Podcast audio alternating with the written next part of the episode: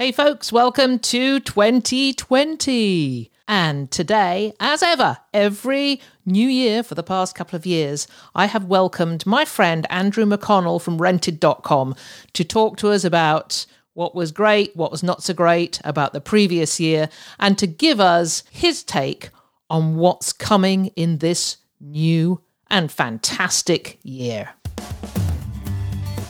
This is the Vacation Rental Success Podcast, keeping you up to date with news, views, information, and resources on this rapidly changing short term rental business.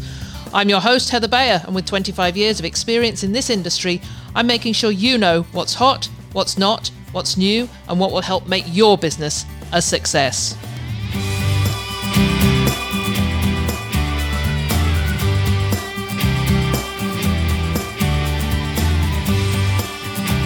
Well, hello and welcome to another episode of the Vacation Rental Success Podcast.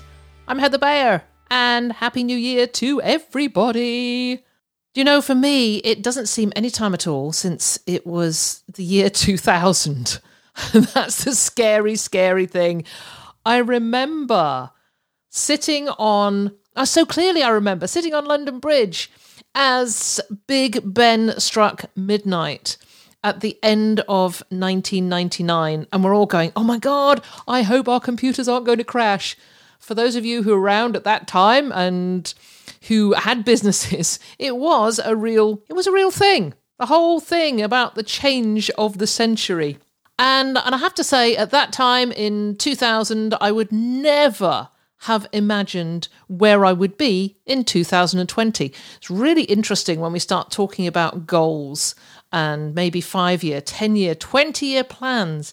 You've just got to dream the unimaginable because it's so amazing where life takes us.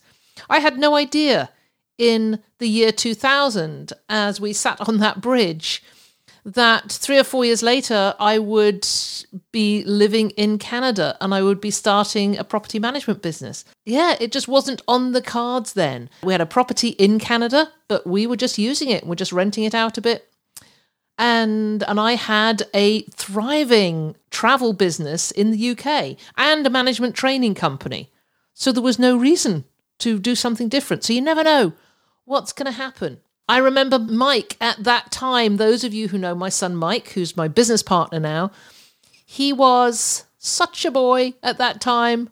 Uh, he was, oh gosh, um, he was 19 at that time and had a girlfriend, and they weren't with us on that New Year's Eve. And flash forward 20 years, and, and here he is living in Canada married, not to that same girlfriend, and two kids. And of course, the boat trip last year, you know, buying a boat and all this sort of stuff. He, he certainly never had any of that on the cards when we passed that milestone on the sound of Big Ben at the end of 1999.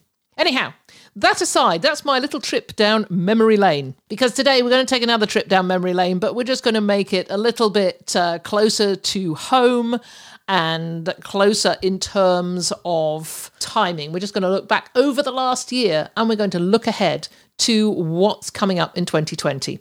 Now, for the past two years, I have invited Andrew McConnell from rented.com to come and share his wisdom with us. Andrew is an amazing commentator on this business.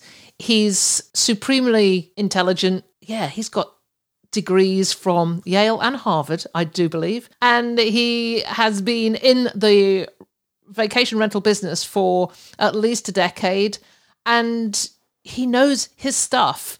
He is often called upon by Skift and other tourism, travel, technology related platforms to comment on what's happening, to comment on some of the more global changes that happen in the industry, and also to talk about some of the you know less than global changes. You know, how is this all going to impact the independent and the small manager? And I love that Andrew has this grasp on all the different players in the industry, whether it's an individual owning a single property, right up to the Vacasas and turnkeys, Stay Alfred Sonders of this world, and beyond into what Google are doing and what Airbnb and HomeAway are doing. So I'm going to turn it over to Andrew. So without further ado, let's move on over to my interview.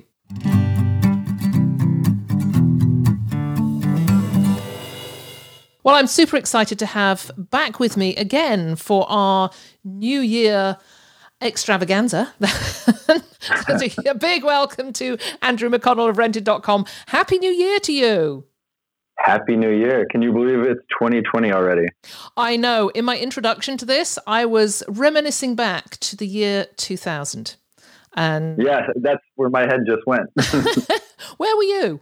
I was in Greenville, North Carolina for New Year's from 99 to 2000. That's where my parents still lived there at that time. That's where I grew up. Mhm. I was I was just saying that I was sitting on London Bridge Oh wow. Okay. Lis- listening to big but my um my stepdaughter works at a very prestigious law firm. She's a partner in that law firm, and sh- their their their offices Linklater. are a white. Their their offices are right next to London Bridge. Okay. Which one? Linklaters or Uh oh, I do you know I I I can't remember which one it was at the time. okay. She's Sorry, she's, she's taking actually us way off. no, it wasn't. It wasn't that one. Began Okay. began with a B. Anyhow, yeah, she she now works for another. She, she's one of um she's one of the UK's top planning lawyers. Oh wow. So she They need they need a lot of planning. Ah, they do. I mean, she was involved uh, in, in the whole. They do need planning now, but she was involved with the Yeah. whole um, re- regeneration of all the Olympic um, Yeah. a- area in, in London after after the Olympics. So, uh, so yes, very Very proud of her when we see her sort of standing up in Parliament and talking to uh, MPs. But anyway, so back to that. So we were sat on London Bridge as Big Ben struck, and and I was just saying in the intro, in, in the intro that uh, who would have imagined twenty years ago where we'd all be now? I certainly did not. I was still in college at that time. Mm-hmm. I did not know where life would take me. Yeah, I bet you never had a clue that you'd be involved with short-term rentals. I had no idea.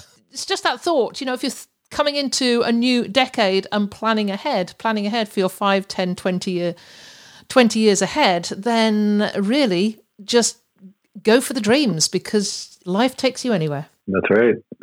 So let, let's go back to what what what has just passed because it was a really interesting year for us, and I know it was for for a lot of other property managers.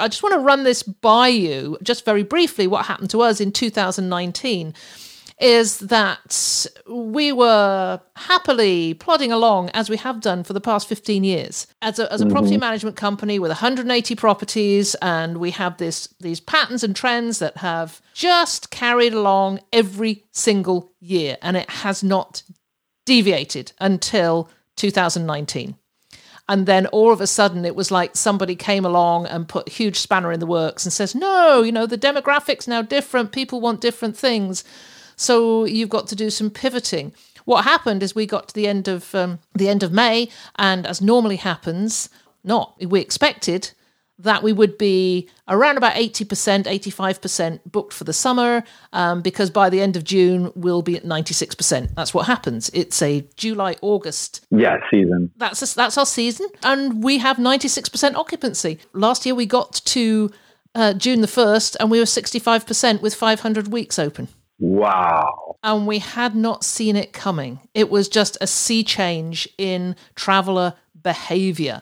Now I've heard this Yeah. from many many other people that 2019 just you know caused them to, to to pivot caused them to think that i've got to do something some were a little bit more proactive than us we had to be reactive we put in a digital marketing campaign and we spent money and by the end of august we were back to where we were in 2018 so we it, it, it recovered but it was one heck of a shock. Hmm so what did you hear?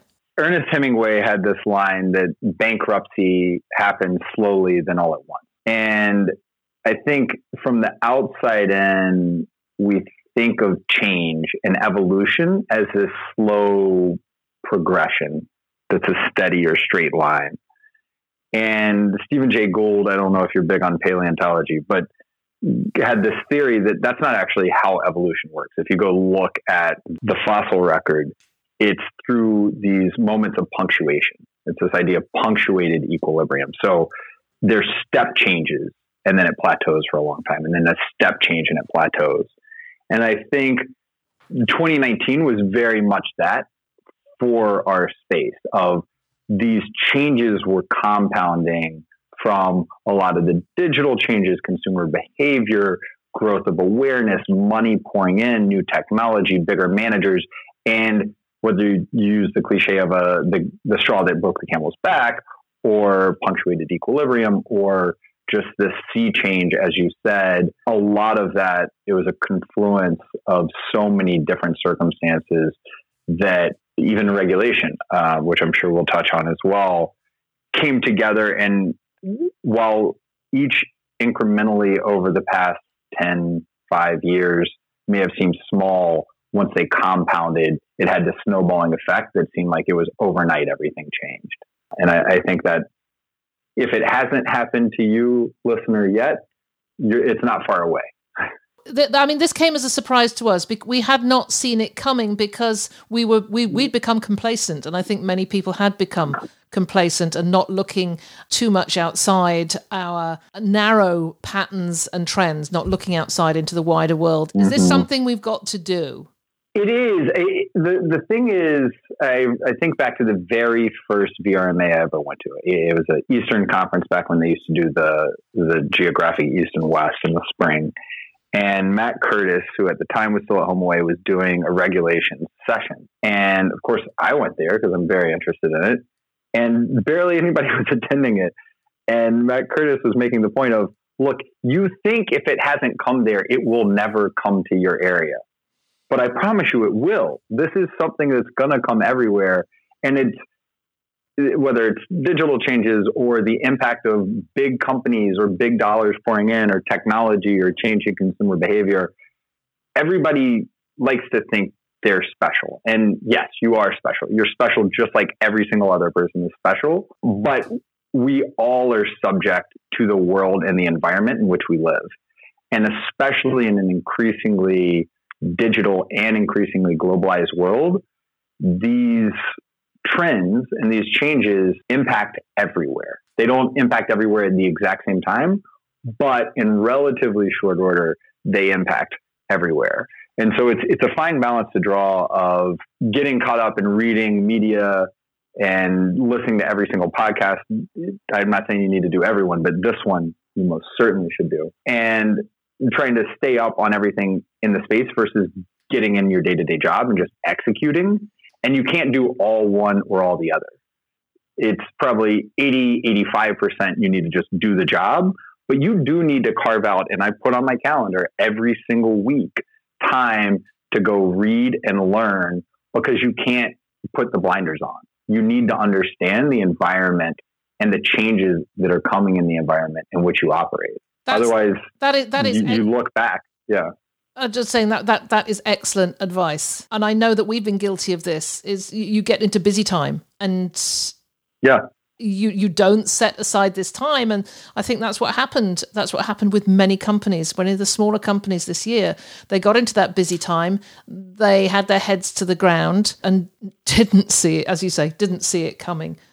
Did anything in 2019 come to you as a surprise? I don't know if there were huge surprises. I mean, I think when we did this last year, we talked about, I said, it's been a while since we had the, actually, Expedia's CEO getting fired, I found surprising. But we talked about how we had been a few years out from Expedia buying HomeAway and now Vrbo, and we hadn't had any big splash news like that yet. And so I thought 2019 was going to be the year we had some big splash news.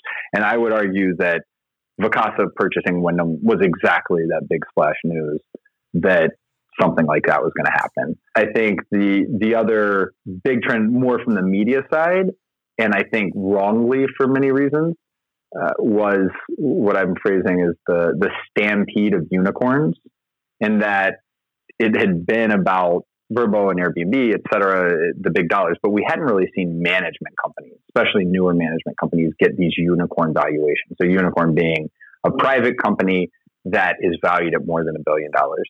And the funny thing about unicorns is the reason they were called unicorns is they were these mythical creatures. No company that was private was worth more than a billion dollars. And as far back as 2015, Reid Hoffman, the guy who founded PayPal and LinkedIn, said if it's if there's a herd of unicorns, can they really be that rare? And I think it took a while for it to make it to our niche of this industry of property management. But we did start seeing those come in just as I think the party's ending. Uh, in terms of we saw what happened with Uber's IPO and Lyft's IPO and WeWork's attempted IPO. We'll see how all this plays out. I, I think it, it, started getting big, big dollars right at the time that big, big dollars are going to be harder and far fewer uh, between. So it's the best of times. It's the cusp of the worst of times. I think. We we had this discussion. It was a and, and I I was really interested in this at Matt Landau's event in New Orleans just prior to VRMA mm-hmm. International this year. I don't know if you remember that. We were talking. Yeah, you were there. talking to. Well, we, yes, you were talking about the flow of money, as we just as you've just mentioned, but the flow of money into startups. And I'd, I'd like you to explain that, sort of as you explained to me at that time, you know how this works because it's very easy for us as independents and small companies to look at these companies that start up and this massive flow of money into them and then somebody buys them out and you think oh my god they're rich they can go off and go on vacation and never come back to work again you sort of set me straight on that so, oh the dirty secret of venture capital yes yeah, the, the, the people who actually build the companies don't make any money. Yeah, uh, yeah. So so if you could explain that, I think people would be really interested in hearing how how this sort of comes together or not. yeah, I think because the the stories that get the media attention are the Larry Pages and Sergey Brin's and the Mark Zuckerbergs or even the Adam Neumanns, right? No one gets paid 1.7 billion dollars to just stop being involved with the company. You're so detrimental. We will give you 1.7 billion dollars to just go away, please. So those are the things we hear about, and we hear about this kind of Croesus like wealth accumulating the people who found companies. But the the reality is not just that 95% of companies plus that take on this money go down to zero and no one gets anything but that even in those instances are quote successes that get purchased or less typically on the IPOs, but get purchased. When the money comes in, a lot of times they're they're different what they call preferences. And they'll call them liquidation preferences where you could have participating or non-participating and they'll do multiples. So if you have a 3x participating liquidation preference, that means someone gave you $10 million and when you sell, they get three times that. So $30 million, they get the first $30 million of the sale. Plus, they get whatever percentage of what's left of what that 10 million bought them in your company. So in that instance, they they invested $10 million in your company on $10 million pre-money valuation. So at the end, after your 10 million, you got your company quote is valued at $20 million. Now, you go sell that company for $25 million. Wow. I just, 25, that's great. Like that's, that's a lot of money. Well, the truth is you get zero because the people who gave you 10 get the first 30 and there's only 25 to divvy up between everybody else, other investors, all the employees, the founders, et cetera. And so those kinds of particip- participating preferences, uh, the New York Times uh, a year or two ago had a, an article on a company that sold for $450 million. That's a very large number. And literally no one who worked in the company, including the people who founded it, got a single cent of that money. Investors took all of it. And so we, we see these big numbers and we assume these people are off driving Teslas or Lamborghinis or whatever it is. Um, in reality, they're just getting a paycheck from the company that bought them because they took under market salaries for years and years thinking that they're going to be the next Zuckerberg.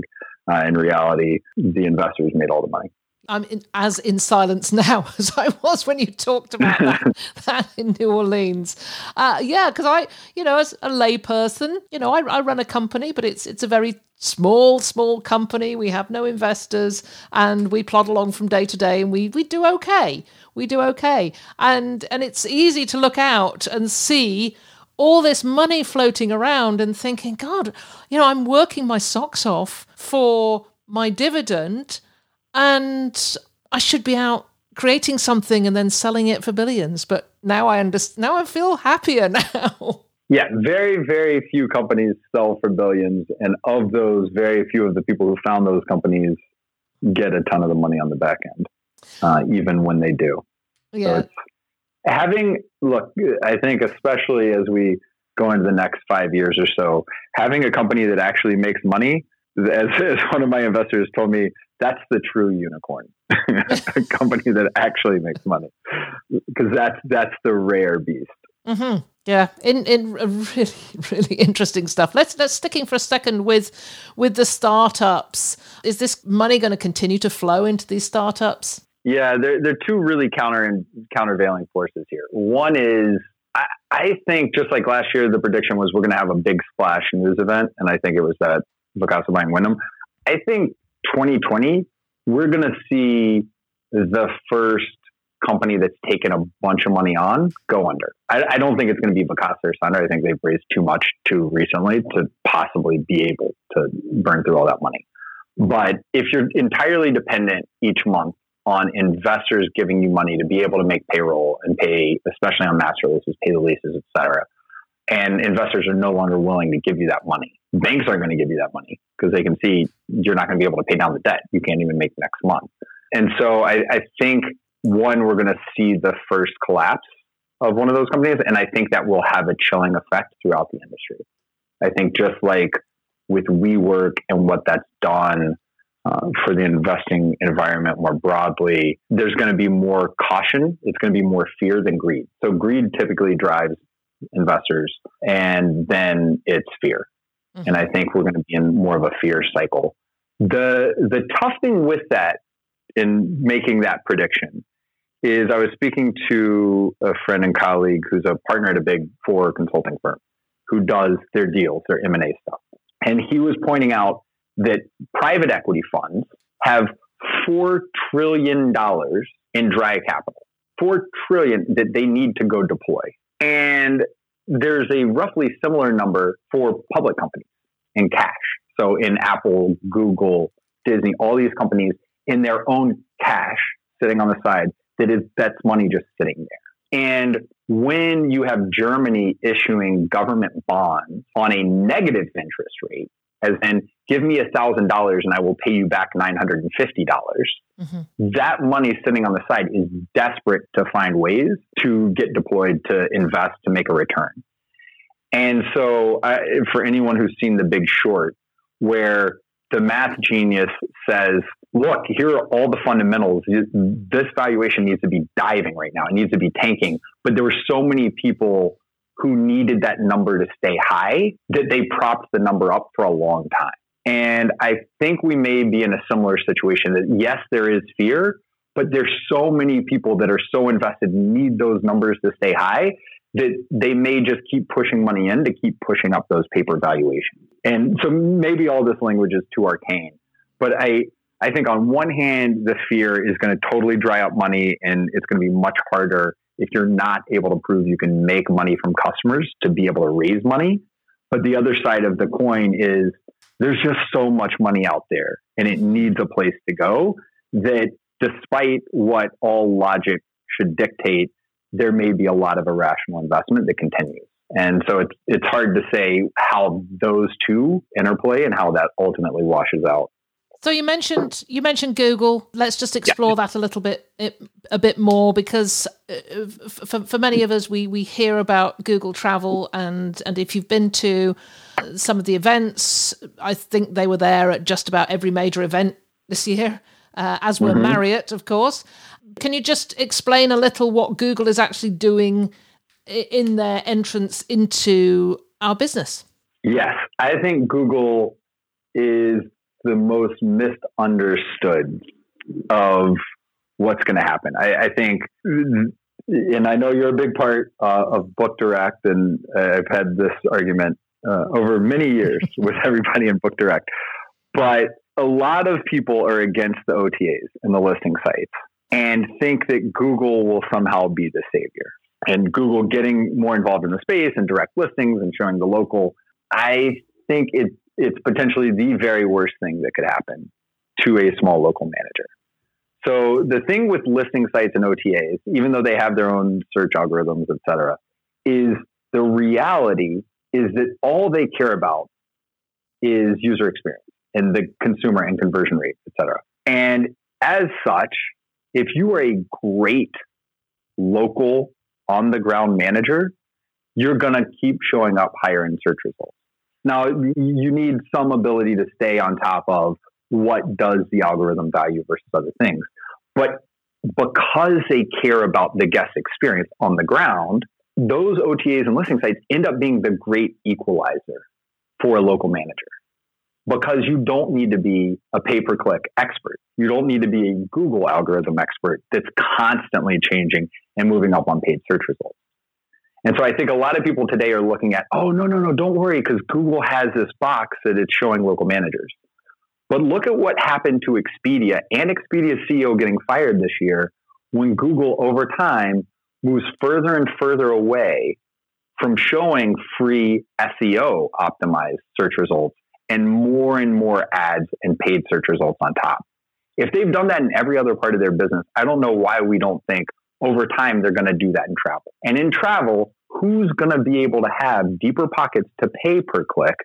Is it going to be the small local manager with 50 properties under management? Or is it going to be Sonder and Vacasa and Lyric and the big companies with huge marketing budgets and marketing teams? So while you think that percent that you pay to the OTA is a tough thing, what it actually is, is the great equalizer. That when guests go through there, you have as good of a chance as, any, as anyone, if not better than the big companies, because you're so good with your properties in your area that you get those guest eyeballs. When it moves to Google, you don't have deep enough pockets or deep enough expertise to compete. And so I think Google actually, for the local manager, them more aggressively getting involved in the space could be the single worst thing to happen. That's an interesting take on it, and yeah, I, I love how you, mentioned at the outset about direct booking. You know, we we are the, we are the Davids of the industry, and I, I'd just like you to give me your argument again against the direct booking movement. I think it's misguided. So the direct booking, unless people are going directly to your site, Mm-hmm. So for Marriott, people know the brand Marriott and they will go to Marriott.com instead of necessarily going to Booking.com or searching on Google. Vacasa, people know Vacasa and we'll go to Vacasa.com. For a new guest, that's virtually impossible for any local manager. And so for the first time to get a guest, paying that X percent to an OTA or listing site makes all of the sense in the world because that is your single most efficient way to get that guest in. You're not having to build up an entire marketing team and SEO or SEM expertise. You can just pay a percent of a mm-hmm. booking to a listing site. They're spending all that money. They have all that expertise. They're driving that guest to you. As soon as that guest comes to you, no one ever should be able to get that guest again if they're coming to your location. Mm-hmm. That guest is literally sleeping in your bed. That guest is eating in your kitchen.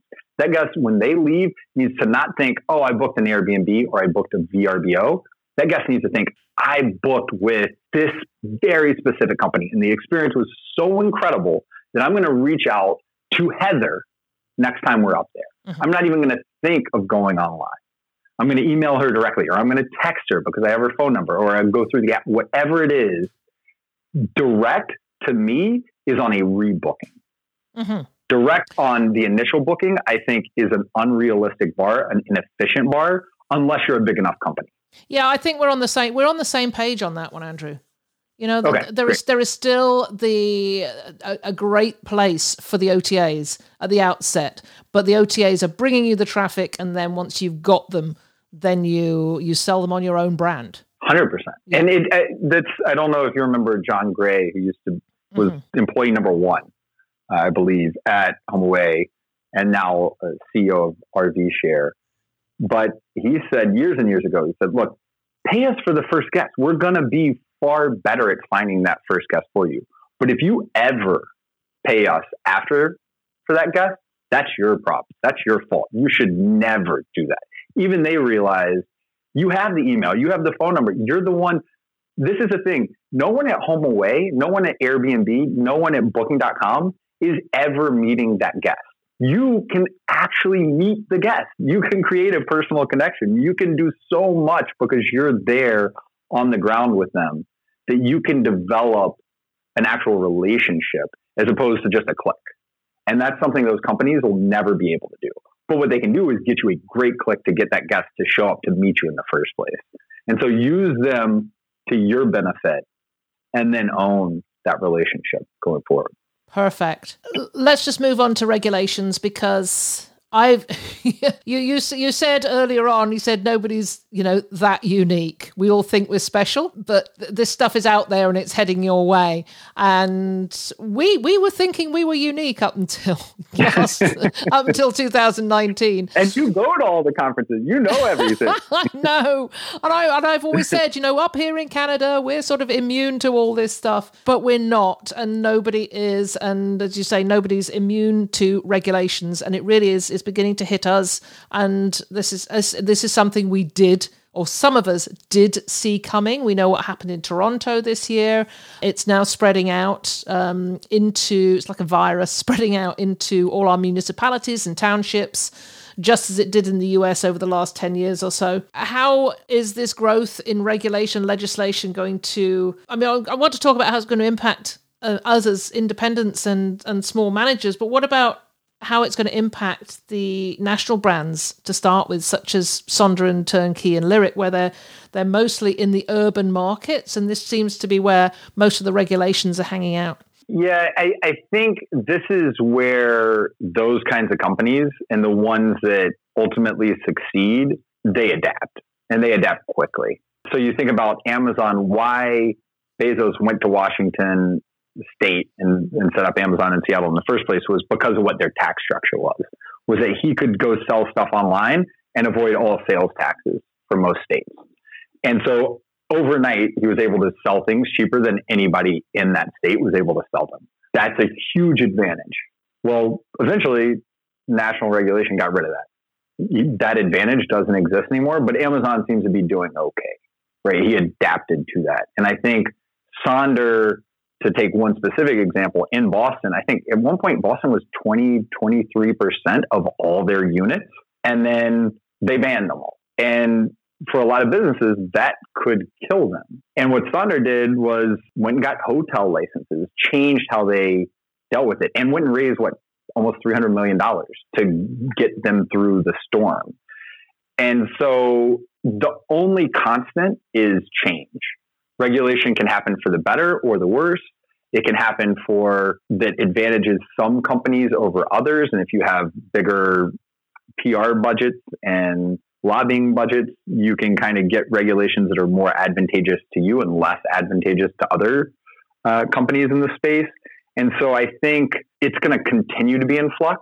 And the companies that ultimately succeed, and this is why doing that 80, 85% head down execute, but that 10 to 15 looking up, to see what's happening around you. You need to know what's happening around you to be ahead of the curve and be able to adapt. And that's where some of those bigger companies, they have greater resources mm-hmm. and they can put people on that that are monitoring over time and make sure that they, they don't fall into any traps. And so it is difficult in that, especially financial investors. Regulation, uh, it's it's like the Hamlet quote. You know, there's neither good nor bad. Only our mind makes it so. Regulation, there's neither good nor bad. It's what we do with it, how we adapt, and how we build our business. The the, the tough thing is when it's constantly changing. I mean, New Orleans to me is the single greatest example of this. Of okay, you go a couple years ago, they put regulation in place and said, just not in the quarter, but these other areas you can do it, et cetera. And you're like, great. As long as there's stability. That's tough on the French Quarter part, but great. We know what it's going to be. We can go execute. And then 12 months later, say, actually, we're going to relitigate the entire thing and and open that can of worms all over again. And that's the worst thing that can happen is you think you've locked in regulation, you at least know what the rules are, and you can go play by the rules of the game. And so you lock in a business plan, and then they just immediately change it again. And so you just you can't count on anything staying the same. You can only count on it's going to change. How quickly it's going to change, which direction it's going to change, for how long it will change before it changes another way. That's all uncertain. And so just being adaptive is is probably the single most important part.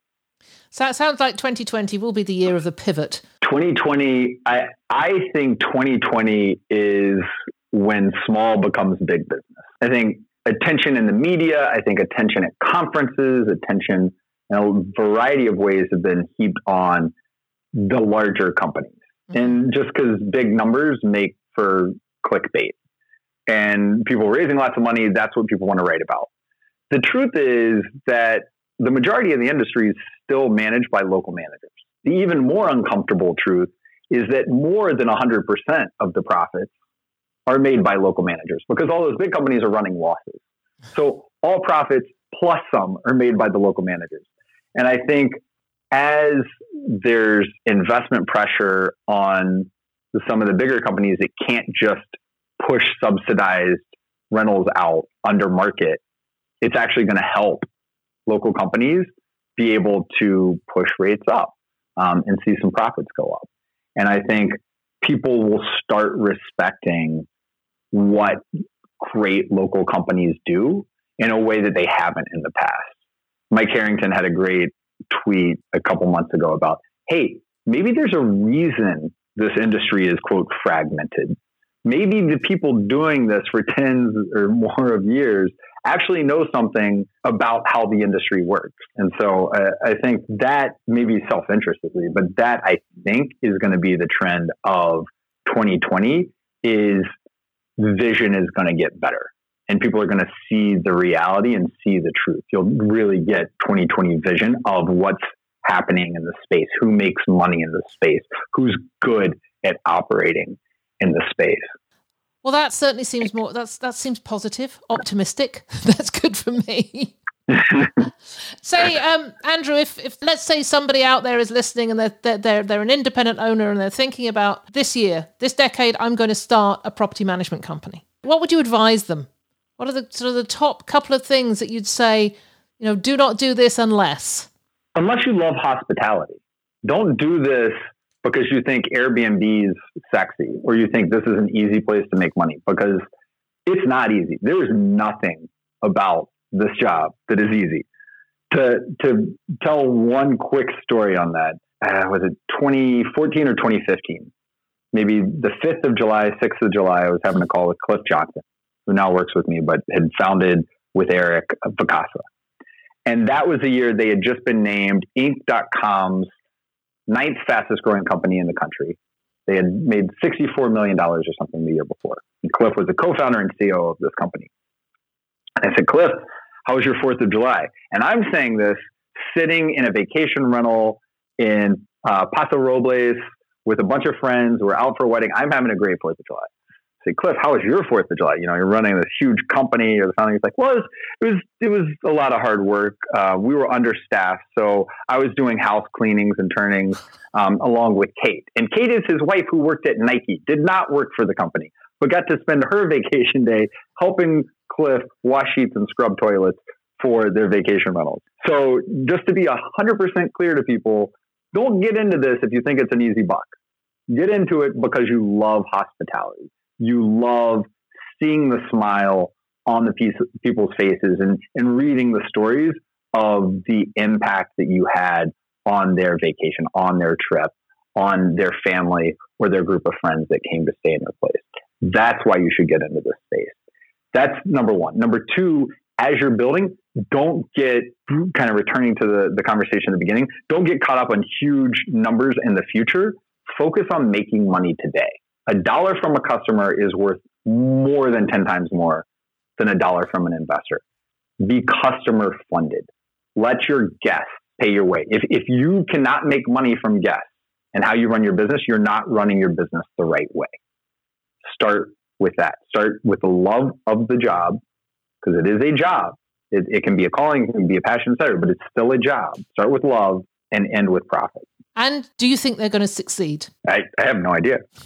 you know, it's uh, yeah, probably better. probably a better way of, of of putting it is if if somebody's going into the business right now, they have the love of hospitality. They know they're going to be cleaning toilets and hot tubs and and sorting out linens. In, in fact, talking, um, my my good friend Andy Medic from Sea Change Vacation Rentals. You know, I, he's been in business five years, has a wonderful company in Delaware beaches. And and this past summer, you know, he was posting on his website a, a picture of the of the back of his vehicle as he's driving away from a property one summer Saturday, and it's absolutely piled high with linens ready for the laundry. Yeah. And he just put a day in the life of a vacation rental manager. And this is five years in, and he's CEO and he has all the staff and and he's still 100% in it. I mean, I've been in my I've been in my company for 18 years. And I've last two years I just started stepping back. Mm-hmm. Well, you have to love it. I mean, it's not sitting behind a computer for a couple hours a day. Mm-hmm. It is an on the ground, hand to hand combat when you deliver hospitality, it's in your face hospitality. There's real physical sheets, physical toilets, physical guests. You have to deal with all of that. It's not a digital business. So, so you have all this hospitality. You've got the hospitality gene. And you understand about being customer funded, money's not going to pour in, and you don't want it anyway unless it's coming from the, the, the, the guests. So to succeed, is is that sufficient? No, you still have to be adaptive because the environment's going to change. Uh, you still have to hire incredibly well. You still have to know where to focus your time and where not to. The reality is, 67% of businesses go out of business in their first 10 years. Only a third of companies make it after their 10 year birthday. And so, starting a company, it's a high risk proposition. That's why you say, will they succeed? I don't know. Depends on your definition of success depends who they are, depends what they want. You know, there's some people that could say, Hey, I love hospitality. I just don't love it 24 7, 52 weeks a year, you know? And so they get five years in and they say, I think I'm actually going to sell. I have a good business. It's just, I just don't love this anymore. And that could still be a success. They could decide to just shut down and they go find another profession that they're passionate about. And that could be a success because they learned a lot and had a great time while they were doing it but didn't build a Vacasa, didn't build a company that stayed around for 25 years. That could still be success. So I think we have to each have our own definition of success, and that definition is not going to stay the same over time. We, as people, not just the environment we operate in, not just the company that we're running, but we as people and what we want out of life changes. Your family circumstances change. Your physical health changes. And so I, I think it's it's something that and this is a great time of year to do it as people are doing New Year's resolutions and everything to really take that step back and not just look at the ecosystem, not just execute day to day, but look at your own life and what you want to get out of it and be a proactive player in that instead of just a reactive bit part. Yeah, good advice. So spend 80 percent of eighty percent of your time in the business, eighty to eighty five, and then the rest learn about what's going on in the wider picture of the industry. Yeah. I think that that's that's a big lesson that's come out of this conversation with you and I I of course because I'm I'm out there in that 15% hopefully delivering the information that people need to take on board. So I thank you for that for for yeah, absolutely. mentioning that one. So well, thank you for doing it. so what's what's up with you for 2020? What are you going to be doing? Because I know you love to write, you love the commentary that you make in the media. I mean that that's if, if anybody's out there looking for this information, you're going to hear Andrew mentioned um, because people are coming to you for that commentary. So is this going to continue?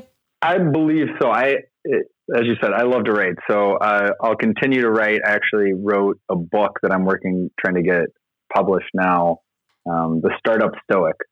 So taking ancient Stoic philosophy and applying it to building a company. So the, the name is the Startup Stoic Founding Lessons from Seneca, Epictetus, Marcus Aurelius, and building rented.com. So really taking some of that ancient Roman philosophy, applying it to life and to the entire journey of building a company. So hoping to, to get that out there. It may maybe 2020, maybe 2021. But I, the first draft is complete. Wonderful. Wonderful. What about rented.com? What directions? Rented.com, it's, we're going to keep keep going the what we're doing the the biggest is revenue management as a service for local management companies you know it's the big companies if you're a Vacasa if you're a Sonder if you're Lyric or one of those that you've raised a ton of money you have hundreds if not thousands of employees you have data science teams you have uh, revenue management teams, you have marketing teams, finance teams. The local manager still is having to compete online and compete for guests and guest eyeballs and bookings with those bigger companies, but without the same resources. And we look at that and said, well, we can build those same resources and make them available to everyone. And so it's not back to OTAs is a great equalizer and letting the local manager compete against the, the bigger companies, that's the same thing we do.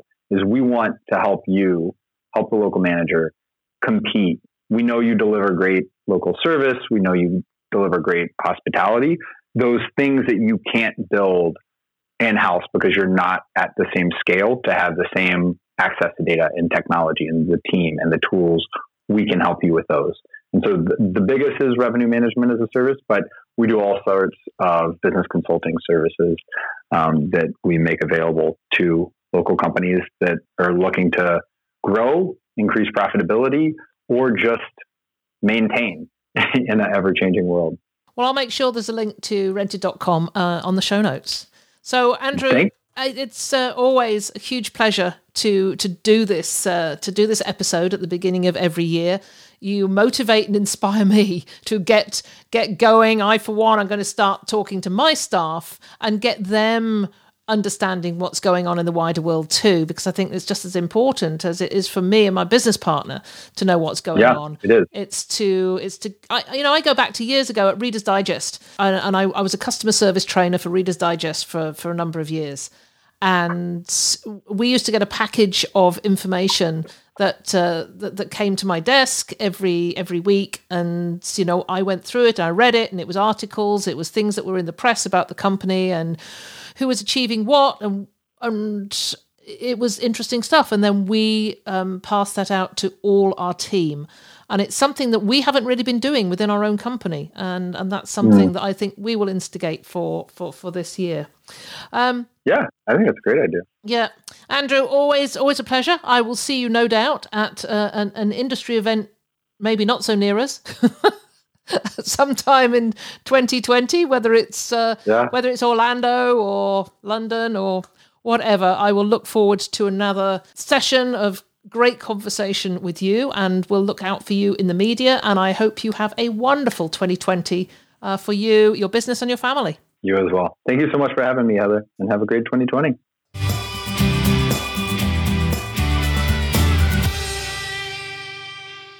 As ever, uh, an inspiring, motivating conversation with Andrew McConnell of rented.com. Thank you so much, Andrew, for, for joining me always a huge pleasure to talk to you and be educated. I always come away from these sessions feeling uh, no, I was going to say feeling like I've been in a lecture, but that sounds that that doesn't sound what I'm trying to say. I feel like I have learned something, and and definitely taking away this idea of getting myself and my whole staff out there learning something every week.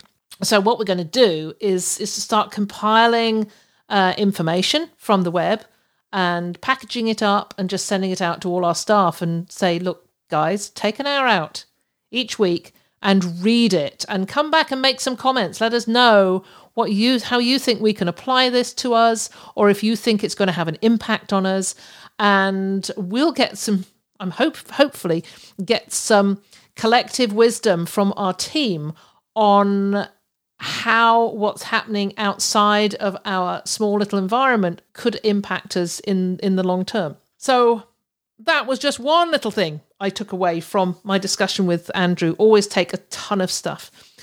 Okay, a little bit extended this this week because of all this interesting content. I would love to hear from you as to what you guys are doing in 2020, what you're going to do that's different this year from last year.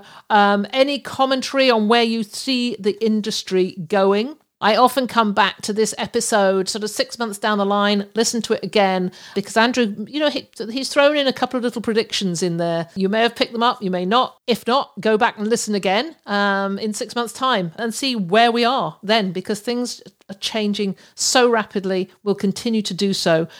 And hopefully, we all stay grounded as we go through this new year. So, we've got a bunch of great interviews coming up over the next couple of months.